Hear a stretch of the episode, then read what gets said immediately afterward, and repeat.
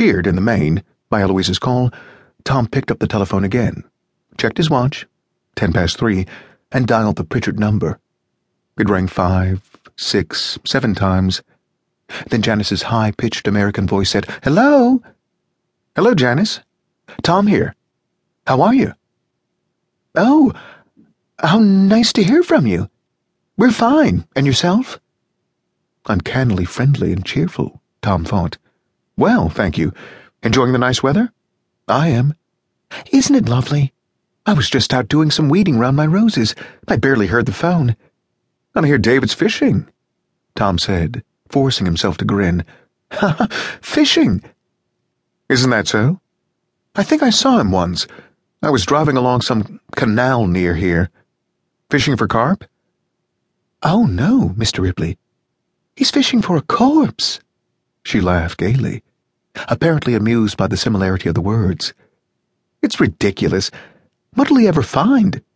Nothing. Another laugh. But it gets him out of the house. Exercise. A corpse? Whose? Someone called Murchison. David says you knew him. Even killed him, David thinks. Can you imagine? No, Tom said with a laugh. He put on an amused air. Killed him when? Tom waited. Janice? Sorry, I thought for a minute they might be coming back, but it was another car. Years ago, I think. Oh, it's so absurd, Mr. Ripley. That it is, said Tom. But as you say, it provides exercise. Sport. Sport!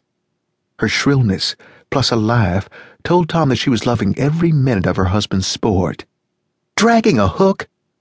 And the man with your husband? An old friend? No, an American music student David picked up in Paris.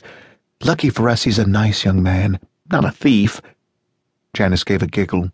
Because he's sleeping in the house is why I say that. Name's Teddy. Teddy, Tom echoed, hoping for the last name, which did not come. How long do you think this is going to go on? Oh, till he finds something. David's determined, I'll say that for him. Between buying gasoline, dressing cut fingers, cooking for these men, my life's been pretty busy. Can't you come around for a coffee or a drink sometime? Tom was flabbergasted. I. Thank you, just now. Your wife's away now, I heard. Uh, yes, and for several weeks more, I think. Where is she? I think she's heading for Greece next. A little holiday with a friend, you know. And I'm trying to catch up on garden work. He smiled as Madame Clusot backed out of the downstairs bathroom with bucket and mop. Tom was not going to add that Janice Pritchard could visit him for coffee or a drink, because Janice might be naive or malicious enough to report that to David, and would then appear that Tom was curious about David's activities, therefore worried. David surely knew also that his wife was unpredictable. That would be part of their sadistic fun.